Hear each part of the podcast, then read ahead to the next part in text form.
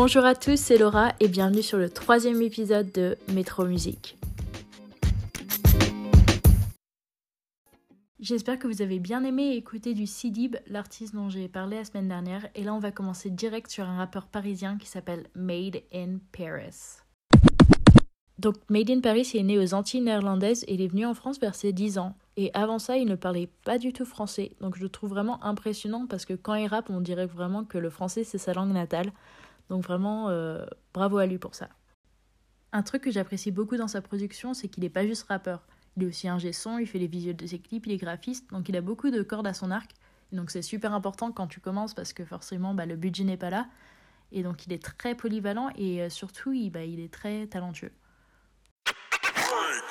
Donc Made in Paris, il a commencé à rapper en 2014, mais avant il ne rappait que en anglais. Et en 2017, il nous sort son premier son en français qui s'appelle « Quelques millions ». Donc je pense pas que Quelques millions peut définir son univers musical, mais c'est un son assez sympa, puis ça me fait penser un peu à du Pop Smoke que j'apprécie beaucoup. Donc avant ses derniers albums qui sont sortis sur toutes les plateformes de streaming en 2019-2020, je sais qu'il avait fait d'autres projets, dont un qui s'appelait Foreign. Après, j'ai pas pu les trouver, je suis sûre que c'est des très bons sons, donc si quelqu'un les trouve, s'il vous plaît, envoyez-les-moi.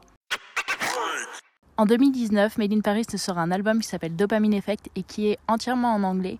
Je trouve que c'est un peu la même ambiance que du Party Next Door ou du The Weeknd, que j'aime beaucoup. Après, en 2020, il a sorti 2 albums en français, un qui s'appelle Vibe et l'autre qui s'appelle Quel beau jour pour mourir. Sur ces 2 albums, on peut vraiment voir l'influence de la culture américaine sur Made in Paris.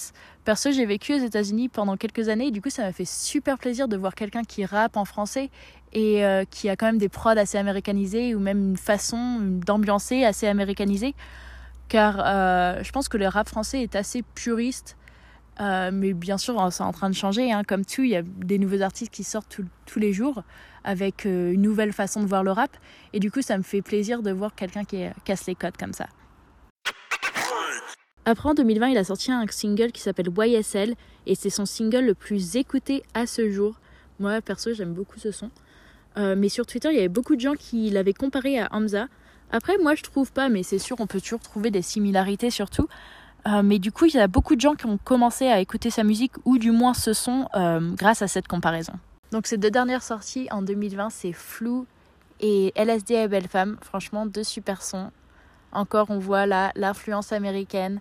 Et ça me fait un peu penser à du Travis Scott, que j'adore. Donc si vous ne connaissez pas avant Made in Paris, j'espère que vous allez l'écouter. Franchement, ça vaut vachement le coup.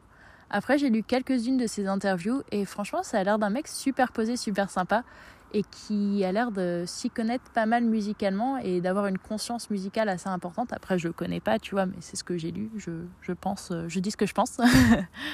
Donc voilà, ça conclut le 3e épisode de Métro Musique. J'espère que vous allez streamer du Made in Paris. Made in Paris, c'est M-A-D-E-I-N-P-A-R-I-S, Made in Paris. On se retrouve dans 2 semaines, donc après le Nouvel An, avec une artiste anglaise qui fait de l'afro-swing, de l'afrobeat. Elle est géniale. Je vous dis bisous à tous et à dans 2 semaines.